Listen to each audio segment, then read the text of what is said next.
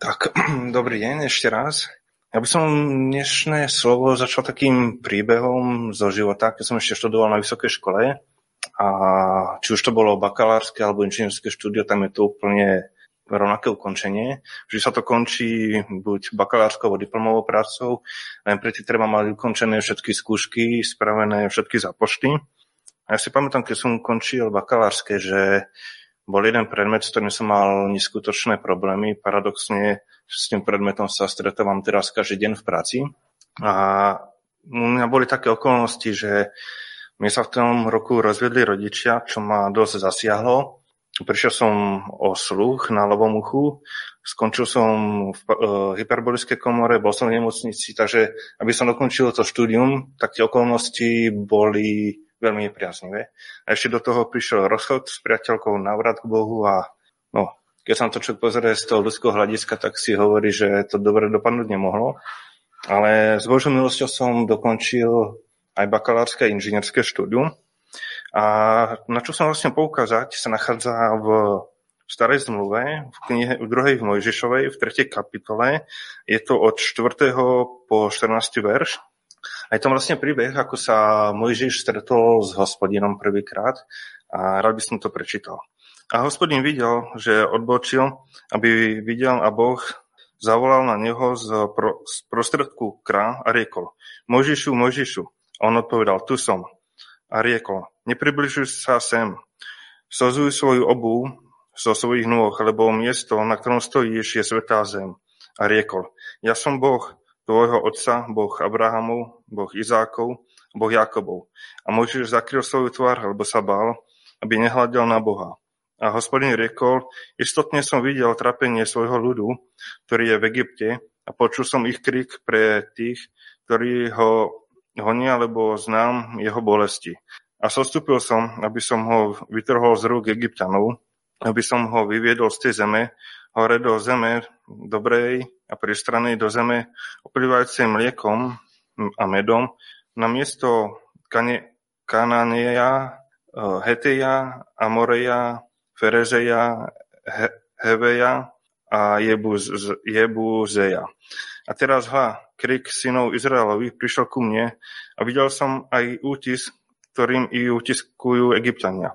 Teraz poď a pošlem ťa k faraónovi a vyveď môj ľuď synov Izraelových z Egypta. Ale Mojžiš povedal Bohu, kto som ja, aby som išiel k faraónovi, aby som vyviedol synov Izraelových z Egypta.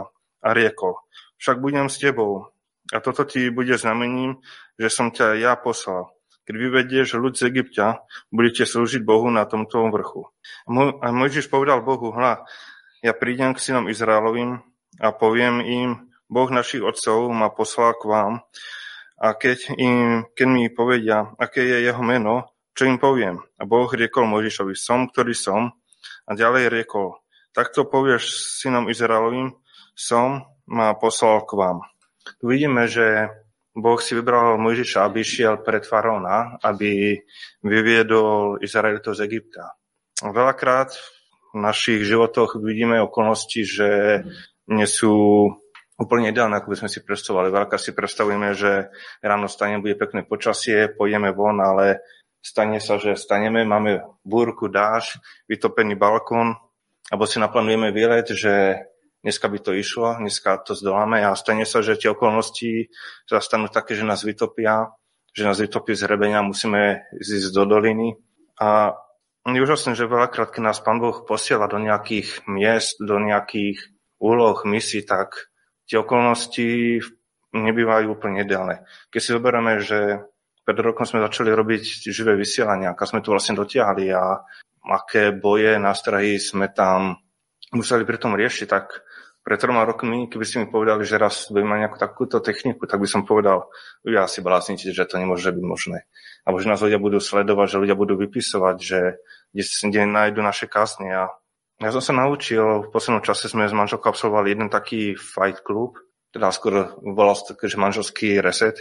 A tam bola iná kazeň, že keď si predstavíme obraz, na ktorom sú rôzne predmety, či, žo, či zelené alebo červenej farby. Budeme 5 minút sa hľadiť na tie zelené predmety a dostaneme otázku, vymenujte všetky červené, tak veľakrát, ja som si to do, vyskúšal, keď som išiel po vonku, tak povedal, že sústredte sa na zelené predmety, ja som sa sústredil na zelené a potom povedal, vymenujte všetky červené, hovorím, fúha, a mám problém. Tak je to veľakrát s nami, že my vlastne, keď sa budeme sústredovať na tie nepriaznivé okolnosti, ktoré sú okolo nás, že zvuk nejde, ráno nám kamera vypadávala, že nestíhame za počasie, človek nemá auto, sa dostať do zboru, tak jednoducho to môžeme rovno zabaliť. Lebo rozum nám bude hovoriť, zostaň radšej doma, na gauči, budete lepšie ako ísť do zboru a trápiť sa. Ale tu vidíme, že Mojžiš sa tiež vyhováral, že kto som ja, že neviem hovoriť, ko chcem, ako mám ísť za faraónom, ale Boh mi tam hovorí, však budem s tebou a toto ti bude znamením, že som ťa ja poslal. Keď vyvedieš ľud z Egyptia, budete slúžiť Bohu na tomto vrchu a je tam pre mňa silné slovo, že naozaj toho Boha máme, že vieme tie prekážky spraviť, vieme sa to prejsť. A je plne super, že keď sa tvoríme novú zmluvu, Matúšovo Evangelium, 28. kapitola, myslím, aj tu plne je posledný verš, tak keď vlastne pán Ježiš odchádzal, tak nám tiež zanechal niečo a čudujú sa svetu, slova sa zhodujú s Mojžišom. Aha, ja som s vami po všetky dní až do skonania sveta. Amen. Tu vidíme, že pán Ježiš, keď odchádzal od nás, keď išiel domov za otcom, tak nám vlastne nechal zaslúbenie, že bude stále s nami. A Veľakrát máme problémy, že nevieme niečo vyriešiť. Máme ťažkosti v rodinách, ťažkosti v manželstvách, od vymyslu sveta, ale vieme, že je tu Pán Boh, že keď sa na ňo obratíme, tak dostaneme tú milosť a múdrosť vedieť vyriešiť. A ja verím, že veľakrát aj teraz, keď sa pozrieme či už televízne noviny alebo internet, tak čítame sa tie pesimistické situácie, že bude lockdown, príde tretia vlna, bude mať problém, keď nie sme zaočkovaní, budem mať problémy s robotou, so zamestnanými, ale ak môj zrak bude upremený na tieto budúce veci, ktoré možno prídu, možno neprídu, na tie budúce ťažkosti, tak vlastne nebudem schopný spraviť nejaký ďalší krok. Ono je tako s horolezcami na skalách keď vie horolezec, že ho budú čakať nejaké ťažké kroky, že skala bude rozbitá a bude sa na to sústredovať, tak ho ten strach bude paralizovať a nebude schopný spraviť tie kroky, ktoré má teraz spraviť. A keď sa budeme sústredovať na to, že Pán Boh je s nami, že každý deň od Neho dostávame novú milosť a novú múdrosť, aby sme vedeli daný deň prežiť s ním, vedeli veci posunúť pomačky kupredu, tak to bude už iná jazda. Lebo si nebudeme sústredovať na zlé veci, ale mysl bude sústredená na tú milosť, ktorú od Boha dostávame. Tak len toľko som mal na srdci pre vás. Amen. Ja sa zasa eh, chcem s vami podeliť o to, čo som včera prežila, také zvláštne. Viete, že každý deň čítam na YouTube eh, Evangelium podľa Jána. Včera som čítala poslednú kapitolu a potom som zostala tak veľmi rozímať nad jedným miestom, ktoré ma tak zaujalo, aby som to možno aj doplnila to, čo teraz povedal Tomáš, lebo to naozaj, že pán za to stojí, že som, ktorý som, že my to nerobíme len tak, ale proste máme Boha, veľkého Boha, ktorý, kvôli ktorému to všetko stojí za to, aj prekonávať všetky prekážky, aj, aj všetky hm, proste okolnosti, hej. A ešte tak mi príde, jak, jak si to rozprával, tak mi prišlo, že ako keď Peter vystúpil z loďky a proste videl pána a išiel. A jednoducho išiel. Ten, tým chodníkom po vodách kráčame. A, ale to, to chcem teraz povedať niečo iné, že, že e, pán Ježiš, keď bol vzkriesený, sa zjavil učeníkom a e, stal na brehu jazera a učeníci, keď teda odišiel, keď teda bol ukrižovaný, hej, a ešte nebol dostatočne im zjavený v tom srdci, že je tu znova a že je vzkriesený, tak oni išli chytať ryby. Hej? Oni proste, ja idem chytať ryby, si povedali. Hej? A nič nechytili a potom sa vracali a uh, on, na nich, on tam stál na brehu a volal na nich, že či máte niečo na zjedenie. A oni, nemáme. Hej? A teraz ma zaujal jeden taký, taký detail, Hej, taký detail ma zaujal, že vlastne on tam hovorí, idem to celé čítať. Zahoďte sieť, je to Evangelium Jána, 21. E, kapitola, a on im povedal, šiestý verš, hej, zahoďte sieť na pravú stranu lode a nájdete. A tak zahodili a už aj ju nevládali utiahnuť pre množstvo rýb. Vtedy povedal učeník, ktorého to miloval Ježiš Petrovi. To je pán. A Šimon Peter, keď počul, že je to pán, Opásal si zvrchné rúcho, lebo bol nahý a hodil sa do mora. A tí druhí učeníci prišli na člne, lebo neboli ďaleko od zeme, ale tak asi 200 ľakťov vlečú sieť s rybami. A ako vyšli na zem, videli rozloženú vatru uhlia a rybu, položenú na ňom, aj chlieb. A Ježiš im povedal, doneste z rýb, ktoré ste teraz ulovili. A ten detail je v tom, že pán už tú rybu tam mal. Že vlastne oni povedali nemáme, ale on vlastne, kým oni dorazili na breh, on na tej vatre už tú rybu a ten chlieb mal. A pre mňa bolo to také mocné si uvedomiť v tú chvíľu, že, že on má. On má. On vždy má. Neviem to ináč povedať že proste nečakal na to, až naozaj fyzicky donesú tie ryby a potom to spolu pripravovali, ale keď prišiel na ten breh, tak on vlastne už tam tú rybu a ten chlieb mal. A to nech je pre nás povzbudením a potešením, že on, aj keď nemáme, on vždy má. Amen. Keď hovoríme o našom živote a o našej užitočnosti v Božom diele, tak sú také dva zvláštne momenty, ktoré si uvedomujem, keď sa pozerám na ten život dozadu a keď sa pozeráme na to, čo vidím v Božom slove. Prvý moment je taký, že ľudia sú vlastne z tohto sveta frustrovaní cez hriechy, cez klamania, cez svoje zlyhanie, cez svoju proste to, kde sa dostali. A tam väčšinou, kde sa dostali do nejakej ťažkej situácie, tak väčšinou v tých ťažkých situáciách sa ľudia stretli s Bohom, pretože už proste boli tam, kde boli na tej hranici. No a čo sa teraz deje? ten človek dostáva odpustenie, je šťastný, ale nepozná svoju hodnotu, nepozná svoje vnímanie. A tak musí pán Boh robiť veľa vecí, kedy mu napríklad, ako Ivonka teraz povedal, ukazuje, že on má stále dostatok, alebo kedy mu ukazuje ako Tomášovi, že nemusíš byť schopný, ale že Boh bude s tebou. A všimnite si, čo sa rovná. To sa rovná pozbudzovanie. Človek je pozbudzovaný, aby videl veľkosť Božiu a aby videl svoju vlastnú hodnotu. A to je dobre, pretože to je prvá fáza, kedy človek sa dostáva do toho, aby vôbec bol schopný niečo konať.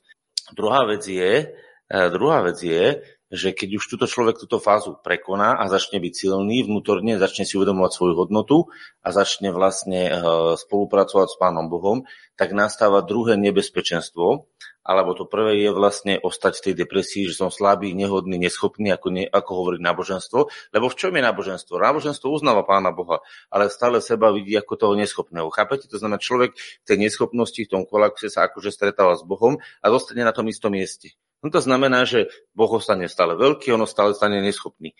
To je, e, to je pasca. Ale skutočnosť je taká, že Boh chce, aby človek si uvedomil svoju vlastnú hodnotu, aby si uvedomil jeho hodnotu. A to je rast. Čiže vyrastie ten človek. Čiže vyrastie z toho falošného náboženstva, kde Boh je stále veľký a som stále neschopný, vyrastie do akčného človeka, ktorý koná dielo Božie na zemi.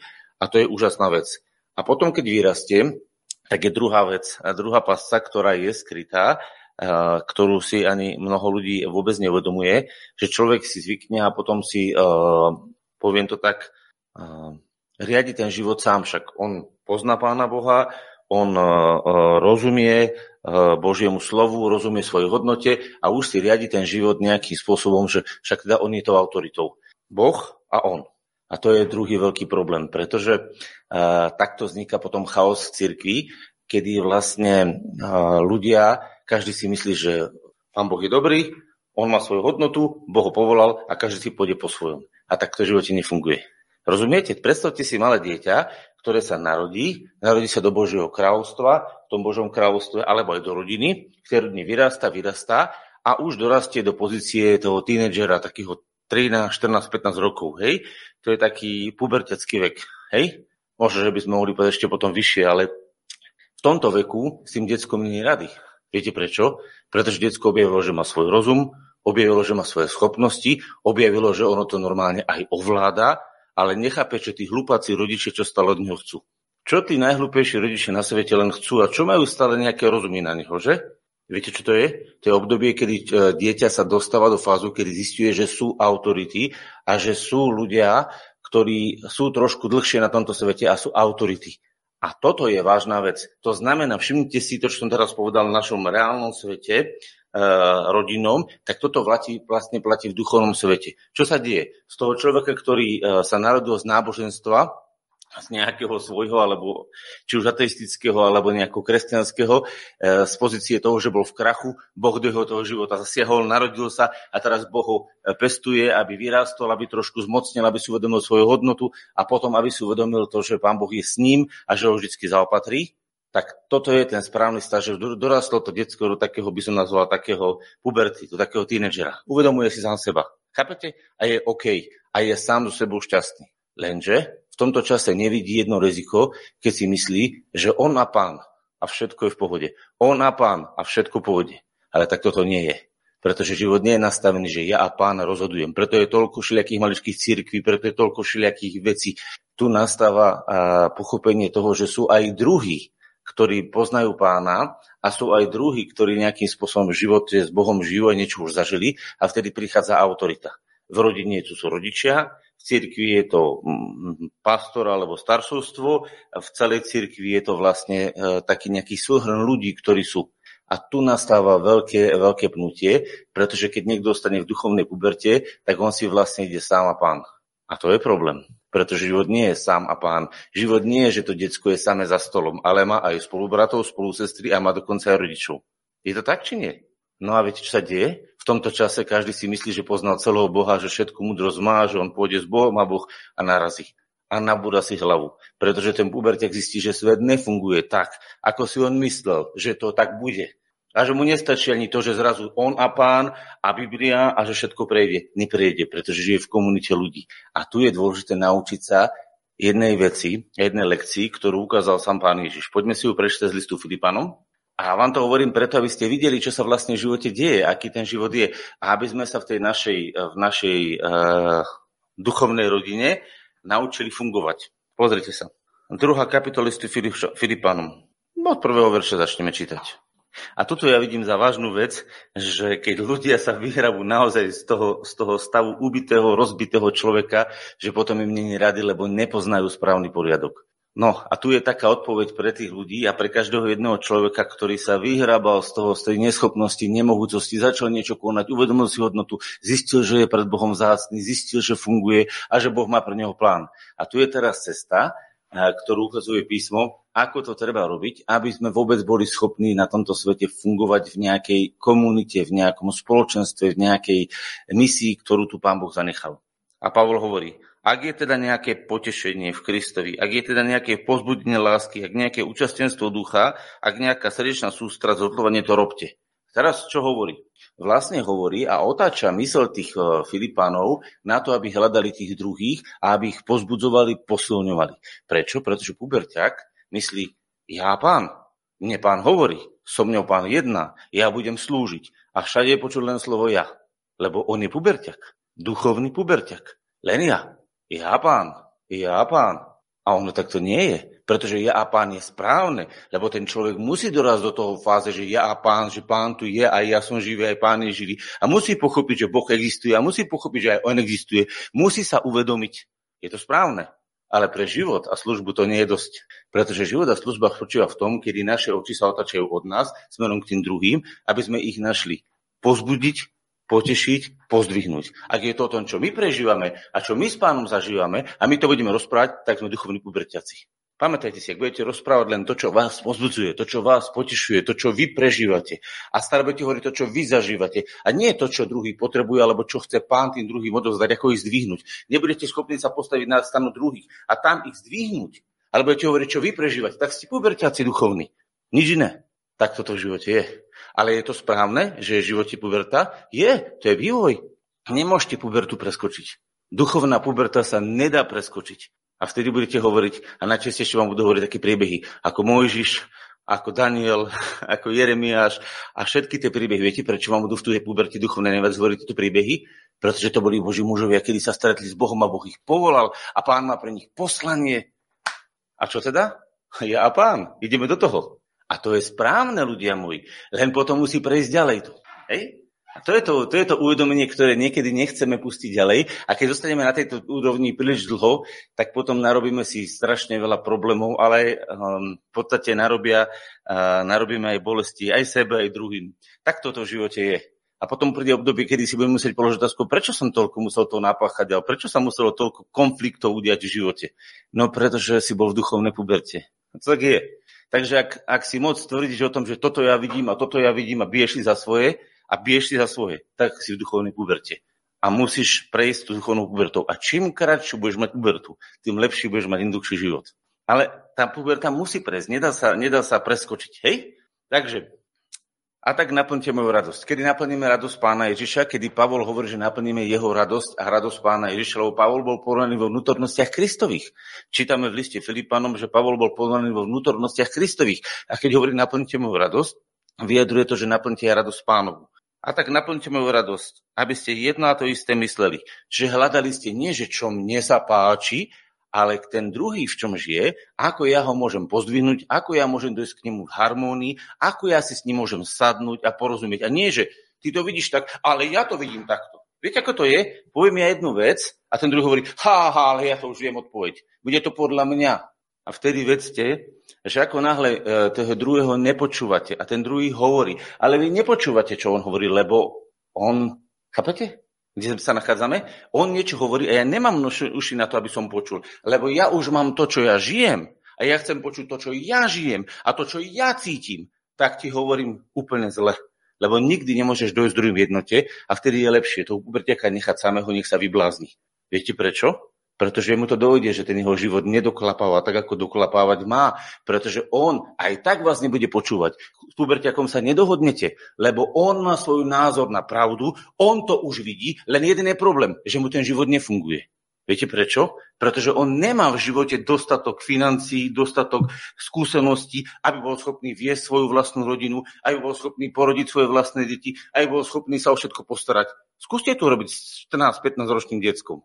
To je taký prerod medzi detskom a dospelým. On to nedokáže, ale v hlave si myslí, že už všetko objavil. A tomu prechádzaš do fáze, keď dostane zodpovednosť. Keď dostáva zodpovednosť, že dokončí školu, zrazu sa musí zamestnať, zrazu sa musí zarábať, zrazu si musí založiť rodinu a zrazu zistí, že uh, ja mám za to zodpovednosť a že tie detská to budú chcieť odo mňa ten chlieb a že ja to musím zabezpečiť. Chápete? A vtedy dochádza zodpovednosť, hovorí, ej, asi tá mamka s tým tatkom mali nejakú pravdu. Že oni mi hovorili, čo to ten tatko hovoril, ty kukso, čo to on hovoril? Chápete, čo sa deje v rodine? Videli ste to niekedy? Je to takto vo vývoji? A takto je to v duchovnom svete. Keď sa stretnete s niekým, ktorý keď mu poviete svoj názor a vidíte mu videnie, ktoré hovorí Božie slovo a on vám začne opakovať svoje, že ty ma nerozumieš, ty ma nechápeš, hovoríte s duchovným puberťakom. Nechajte ho, nech sa vykeca. Lebo on aj tak nakoniec, keď príde k neseniu zodpovednosti, bude musieť objaviť tie princípy, ktoré už dávno platia. On nemusí prijať vás. On musí prijať pravdu. Pretože ja, alebo ty, ho nezachrániš. Viete, čo ho zachráni? Zjavenie pravdy. Zjavenie, čo to je niesť zodpovednosť. Viete, kedy sa človek stáva vodcom, kedy sa človek sa stáva skutočným služobníkom, keď nie je duchovný puberťak, ale keď preberá zodpovednosť a začne ju realizovať vo svojom živote. A keď začne preberať zodpovednosť ešte aj za druhých, tak sa, sa stáva vodcom druhých. Keď preberá zodpovednosť za svoj život a je schopný ho riadiť a schopný sa o neho starať spolu s Bohom, tak je líder vo svojom vlastnom živote. Je zodpovedný za svoj vlastný život. A keď je schopný porozumieť aj druhých a pomáhať aj druhým, aby oni rástli, stáva sa lídrom zodpovednom za druhých. Stáva sa vodcom v cirkvi. Vidíte to? A to je tajomstvo. A na to musí prísť zjavenie, že nie môj svet je dôležitý, ale svet toho druhého. A viete, ako to rozpoznáte? Keď to druhého počúvate a pochopíte jeho svet a on si stále melí len svoje. Znamená, že v duchovnej puberte. A musíte ho nechať tú pubertu prežiť buď začne počúvať a prejde tú pubertu rýchlejšie, alebo si melie stále svoje. A potom sa bude jeden, dva a dokonca v duchovnej puberte môže niekto zostať aj celý život. Niekto môže zostať v duchovnej puberte celý život. Aj 60-ročný veriaci môže byť v duchovnej puberte. Lebo nikdy nedospel k tomu pochopeniu, že pán má nejaké autority, má nejakých ľudí, ktorí už niečo s ním zažili a že je dobre ich počúvať. A nielen hovoriť, ja to vidím tak. Takto nastavujú konflikty v cirkvi. Všimnite si, niekde sa má ísť na nejaký výlet, niekde sa má ísť na nejaké, e, na nejaké stretnutie a zrazu má 50 ľudí svoje názory. Tak mi povedzte, kto pôjde kam. Lebo jeden chce ísť na ohorky, druhý chce ísť na čučorietky, tretí chce kopať zahradu, štvrtý chce opravať pivnicu, piatý chce spievať chvály na, na, na námestie, piatý chce ísť e, tam a každý chce niečo. Tak mi povedzte, jak sa ty zhodnú, jak bude fungovať. Čo sa stane? Musí prísť autorita, ktorá povie, počúvajte, OK, každý si povedali svoj názor, ale poďte takto. A oni povedali, o to ja nebudem poslúchať. No pubertiak nebude nikdy poslúchať. Ale mudrý človek povie, prečo hovoríš túto vec? Máš od Boha nejaké zjavenie? Máš nejaké videnie, kam ideme? A on povie áno. A ten, čo počúva, a nie len čo hovorí, že ja tomu rozumiem, ale ty ma nechápeš. Ale ten, čo naozaj počúva, povie, a čo to povedal? Zamyslí sa, hovorí, aha, tam je niečo Božie za tým, poďme za tým smerom. A podriadí sa a pôjde s tou autoritou jedným smerom. A čo poviete, ty ma nechápeš, môj svet, nikdy si ho nepochopil. Čo sa stane? Bude peklo. A ešte bude urazený, že on nebol pochopený, predsa Boh rozumie aj na jeho strane. Ale tak to nie je. Preto s takým človekom sa veľmi ťažko potom buduje spoločenstvo. Viete, prečo nemôže spoločenstvo narast? Pretože každý má svoj nápad, každý má svoj názor a všetci si ho presadzujú. Namiesto toho, aby sa spoločne utišili hľadali Božú tvár, čo sa stalo, keď začala misia v Antiochii? Povedzte mi. Štyria Boží ľudia robili pôst a modlili. A Boh k ním prehovoril a spustil celú akciu Antiochie a následne išlo sa do misie a celý zbor, ktorý bol spolu s nimi, to neboli len tí štyria, to boli viacerí, už ich potom podporoval. Ale tí štyria to dostali vidieť. Prečo? Prečo zjavenie je napísané, čo duch hovorí anielovi zboru?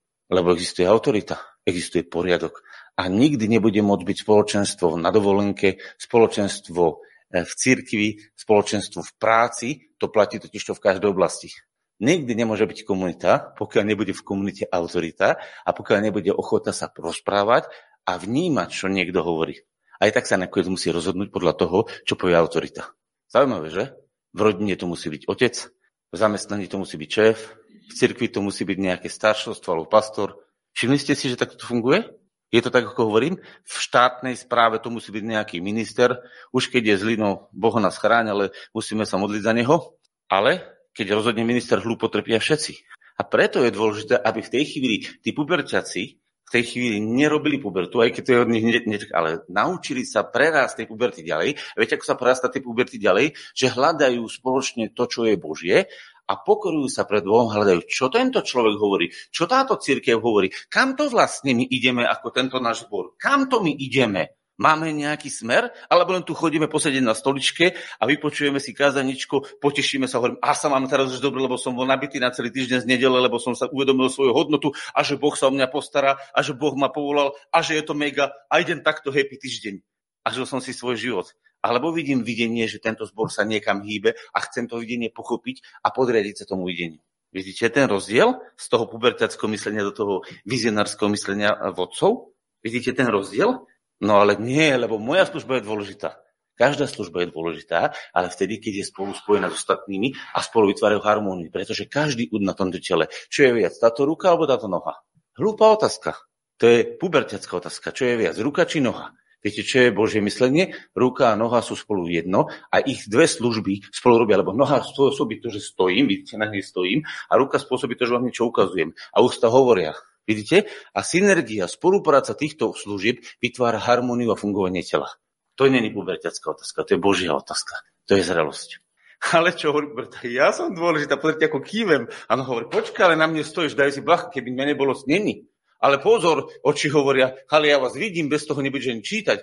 A ústa hovoria, ale ja keď nebudem hovoriť, nebude nič.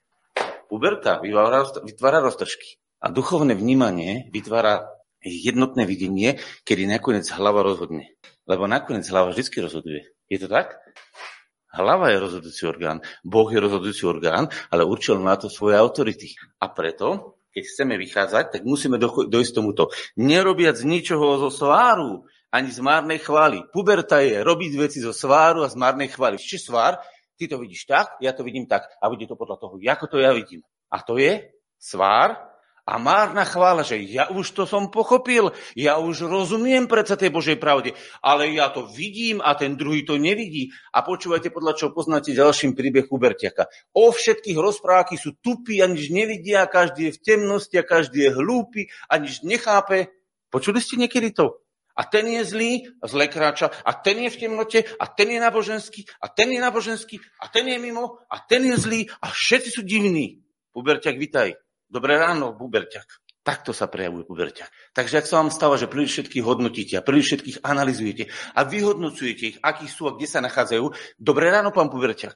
Ale ak hľadíš na druhý, hovorí, ten je vzácny, ten je výnimočný, aká dôležitá je tá ruka, aká dôležitá je tá noha, aké dôležité sú tie vlasy, aké dôležité sú tie oči, hovoríte, chvála ti Kristi za to, že tam je ten človek a chvála ti za to, že niečo hovorí a chvála ti za to, že niečo premýšľa. A ako by som ho podporil a ako by som ho pozdvihol. Dobré ráno, dozrievajúci človečik. Dobré ráno, zobudzajúci sa Boží muž a Božia žena. Lebo nerobia z ničoho zo sváru ani z márnej chvály, ale v pokore majte jeden druhých za vyšších, alebo doslovne vzácnejších od seba. Takže ak máš toho druhého vzácného, vidíš ho krásneho a vynimočného, hovoríš, a čo, jak by som ho podporil, jak by som mu pomohol. A on je naozaj múdry. A vďaka Bohu za neho. Vidíte, aký je to rozdiel medzi tým, že no pozri, aké je to náboženstvo, čarodejník jeden žije v náboženstve Viete o tom, pretože svojvola je čarodenictvo. Ste o tom čítali v Biblii? Ja, či, ja hej, Samuel hovorí, že svojvola, svojvola je ako čarodenictvo, ako modlí a bohovia. A čo hovorí Uvrťak? Ja to už chápem. Není dôležitý druhý, lebo ja to chápem a bude to podľa mňa. A keď nie, tak sa budem hnevať. A vy ma nechápete a pretože ma nechápete, si nemôžeme nájsť cestu k sebe.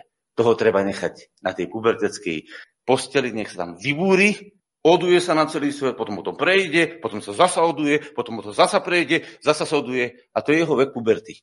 Len prejdete tú pubertu čím skôr. Pretože čím skôr prejdete, tým skôr bude spasenie. Čím budeme dlhšie v tejto puberte, tým bude väčšia herezia v cirkvi a nebudeme vedieť jednotne dosiahnuť svoj diel. Pretože čo sa deje na dovolenke? Ja som videl teraz nedávno, na dovolenke sme, teda na Rakúsku sme sa prechádzali a išla rodina. Išli, uh, išli uh, vlastne dospeli a bolo to jedno decko a decko revalo, revalo a nebolo toho, čo by prečo revalo. Išlo a revalo. Proste sa mu nelúbilo. A to je to, keď ono nechcelo, ich nezaujímalo, jeho nezaujímalo výlet rodiny, absolútne nič. Jeho zaujímalo jeho svet a on niečo o tej maminoci chcel a nebolo to splnené. No kámo, ten rev bolo počuť na celú ulicu. Prečo? Pretože moje požiadavky neboli splnené. Moja služba nebola vynimočne docenená. To bude rachot. Naozaj to Boh tak vidí? Ja tu čítam, že nehľadať každý len na svoje, nehľadať každý len to svoje, ale aj každý na to, čo je iných. Fúha, že by tak Boh chcel premyšľať? Lebo nech je také zmyšľanie vo vás, aké bolo v Kristu Ježišovi. Aké bolo v Kristu Ježišovi? Že sú v podobe Boha. Nepovažoval toho za lúpež byť rovný Bohu, to znamená, bol najvyššou autoritou, ale sám seba zmaril a stal sa nám podobný a prijal podobu sluhu, aby nám pomáhal pochopiť Boha, aby nám pomohol nájsť svoje vlastné miesto, aby sme sa mohli narodiť z toho náboženstva do vlastnej hodnoty a z vlastnej hodnoty do Božej služby, kde nakoniec budeme hľadať prospech a spasenie druhých a v tom aj nás. Vidíte to? A k tomuto nedospieme. Nebude tento zbor môcť ísť ďalej a rozvinúť sa tak, ako Boh chce. Pretože vôľa Božia je aby po tom uvedomení, čo nám Boh posielal za posledný rok, tú sériu slov, kedy nám ukazoval našu vlastnú hodnotu synov Božích, tak nám Boh chce ukázať, že ešte je viac ako hodnota syna Božího. Že je tu spoločenstvo synov Božích, ktoré má svoje poslanie. A k tomuto videniu nedojdeme. Nikdy nebudeme v tomto zbore vedieť spolu harmonicky spolupracovať a naplniť zámer, ktorý nám Boh určil. Tu je to napísané. A môže sa kľudne stať, že tu budeme mať 15 zbore puberťakov, ktorí si každý bude hovoriť svoje. Ale ďalej sa neposunieme, ak nestúpime do myslenia, ktoré hovorí Filipanom 2. kapitola. Až vtedy sa udeje zvláštna vec, že začíname vidieť spoločne a, a začíname vidieť uh, iným, iným očami. Už to nie je len o nás. Samozrejme, vidíme v tom svoju hodnotu. Nikdy neprestanete vidieť svoju hodnotu, ale je to o Kristovom tele, ktoré sa nejako hýbe a ktoré sa nejako rozvíja, kedy sa Ježiš ponežil, stanúť sa poslušným až po smrť kríža kedy som ochotný zobrieť sám sebe svojim predstavám, lebo keď sa Ivonka dneska to modlila, myslím, že sa to ona modlila, tak, alebo to hovorila, tam bolo povedané slovo, som si tak uvedomil, keď to hovorila, neviem, či to ona pamätá, že nie moja ale tvoja nech sa stane. Ale to neznamenalo v bežnom živote pána Ježiša, lebo on bol v harmonii s otcom. Pochopte, viete, čo je zvláštne? Že mnoho kresťanov si teraz prichádza do myšlienky, že, že Boh má svoju vôľu, ja mám svoju vôľu. A myslenie je také, že ja musím somereť a zdať, zdať sa svojej vôle, aby sa naplnila jeho vôľa. A vychádza sa z tohto verša. Ľudia, to je nesprávne pochopenie. Viete, ako má žiť kresťan? Že otcova vôľa je moja vôľa a ja absolútne nemám problém sa ňou podriadovať, pretože mňa iná nebaví. A toto miesto bolo povedané iba vtedy, keď Ježiš musel zobrať naše hriechy a musel vypiť ten hnusný kali hriechov a podlosti a zvrátenosti a chorôb. A preto, keďže on miloval život, a to bolo správne nastavenie, že miloval život, to nebol Boží program, aby nosil človek hriech, aby bol plný hriechu. Ale v tomto prípade sa diala nejaká výnimka, lebo sa muselo niečo udiať a človek, ktorý bol dokonalý, musel naabsorbovať do seba všetok hriech. A čudujte sa svete, že telo hovorilo a duch hovoril, chcem život a zrazu prichádza napísa smrti. Čudujte sa, že duša Ježiša volala, že chcem žiť a preto povedal, nie je moja vôľa, ale tvoja vôľa nech sa stane. Nech sa stanem hriechom. Preto sa modlil. Iba jedenkrát v živote sa tak Ježiš modlil. Za celý svoj život sa jediný jedenkrát Ježiš modlil týmto spôsobom. Nikdy viac v živote a nikdy predtým sa Ježiš nemodlil, že nie je moja vôľa, ale tvoja nech sa stane. On hovoril, moja vôľa sa bude diať. Viete prečo? Pretože jeho vôľa bola vôľa Otcova. Chápete, on bol tak v harmonii s Bohom. Takže ak len kresťania stále chodia a hovoria, že nie je moja vôľa, ale Božia nech sa stane, hovorím a úplne nepochopili Boha. Pretože Boh nechcel mať ľudí, ktorí, chápete to napätie, keď niekde prídete a hovoríte, a je to šéf, takto stojím jak pravitko. No čo by pán pravitko, takto sa budete, čo by si tak asi pán Bože chcel? Ľudia moji, úplne chore. Viete, ak to má byť? Že uvidíte oca, hovorí, oče, ďakujem ti, že som tu, teším sa s tebou, úžasné veci si stvoril. A čo myslíš o tomto povedať? A on nám to vysvetlil. A ja si to o tom myslím, a toto čo? A povie Boh, a čo si ty myslíš o tom? A ty povieš, ja si toto myslím o tom. Chápete tú dôveru a tú harmóniu jednoty? Ale čo pravitko? Nie moja vôľa, ale tvoja nech sa stane. Až sa zlomíš. Ale pozor, keď si mimo, máš stále niekde rozpor, stále máš niekde napätie. Boh ťa nevytvoril, aby si žil v napätí. Boh ťa vytvoril, aby si žil v harmónii s ním. To nemalo byť tak, že Adam chodil s každým jablkom. A toto by si ako nazval to ovocie? Ako? Ja, jabl... Bude sa volať jablko. A toto by si nazval ako? Ba? A banán mi diktuješ. Mal tak byť stvorený? No to by bolo pekné peklo. Viete, čo Boh povedal?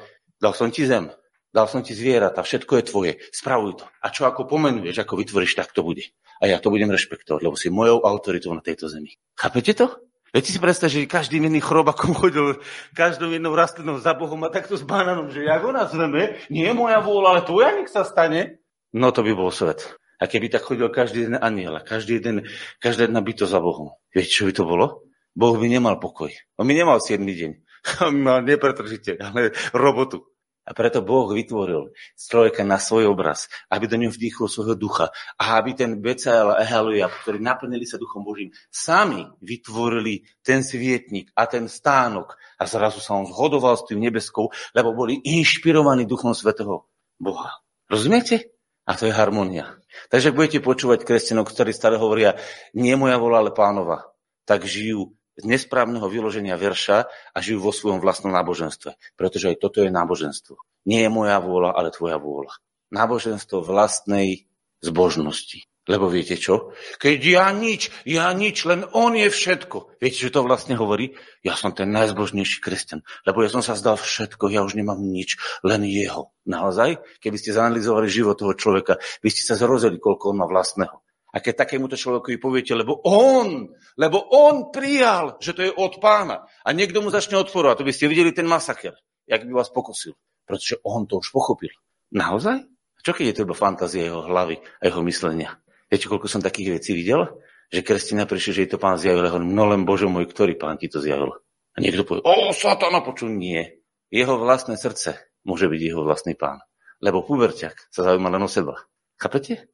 Takže môže sa kľudne stať, že ti to našepka diabol, môže ti to našepkať len tvoje vlastné srdce, to je ten lepší prípad.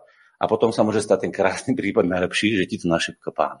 A vtedy sa o to nebudeš ani prieť, ani byť, ani vynúcovať, lebo na ulici nepovýši svojho hlasu a na lomnej trste nebude lámať a nebude sa rozkrikovať, pretože nebude presahovať a potrebovať dokazovať svoje vlastné zámery, pretože koná vôľu Božiu.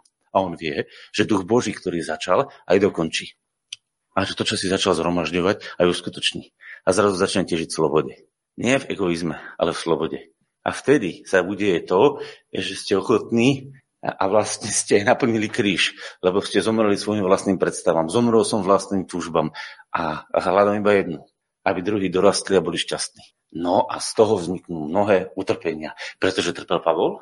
Pavol hovoril v liste Kološanom, že, že doplním utrpenia Kristove na svojom tele za jeho telo. ktorým je církev. Viete, aké to boli utrpenia? No nepochopenia toho, čo on chápal.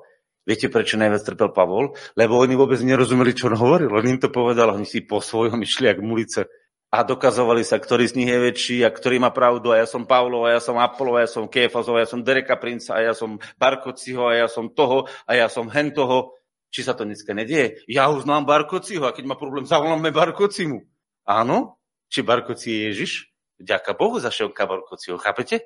Keď mi niekto začne argumentovať, že Barkoci povedal, a hovorím, a čo ti Ježiš povedal? No Barkoci povedal, Chápete, kde to je? Ja som Pavlov, ja som Apolov a potom je chaos cirkvi. My musíme naozaj prichádzať k Bohu, ale pozor, musím byť ochotný počuť aj Barkociho, aj, aj Čongora, aj, ja neviem, Dereka Princa, alebo ja neviem, e, Trilo Zborna. Je to boli autority. A musím sa naučiť v nich živote počuť Boží hlas. Ale potrebujem si to u seba usporiadať a byť schopný tomu rozumieť a ochotný s druhým sa rozprávať, vnímať jeho svet a spoločne nájsť Božiu cestu. A nie, že ja chcem počuť moje riešenie, lebo ak chcem počuť moje riešenie, tak hovorím, vy tepu berťak. A ak chcem nájsť Božú vôľu, tak ma to bude stať hodne veľa. Bude ma to stať, že zomriem sam sebe. Čo znamená zomrieť sam sebe? Ja a pán. Ja a pán je správne? Áno, pokiaľ to slúži tomu, že spoločne to vytvára našu vlastnú hodnotu a náš vlastný smer. Dneska som vám asi povedal ťažké veci a už je práve 12 hodín, ale toto je tu napísané v liste Filipanom. Takže je krásne, že Tomáš krásne povedal, že pán ho povolal, pozdvihol, že urobil nádherné veci. Chvála Bohu za to. Chvála Bohu, že Ivonka má svoje. Chvála Bohu za každého z vás, že nejakým spôsobom rastieme spoločne, rozvíjame sa.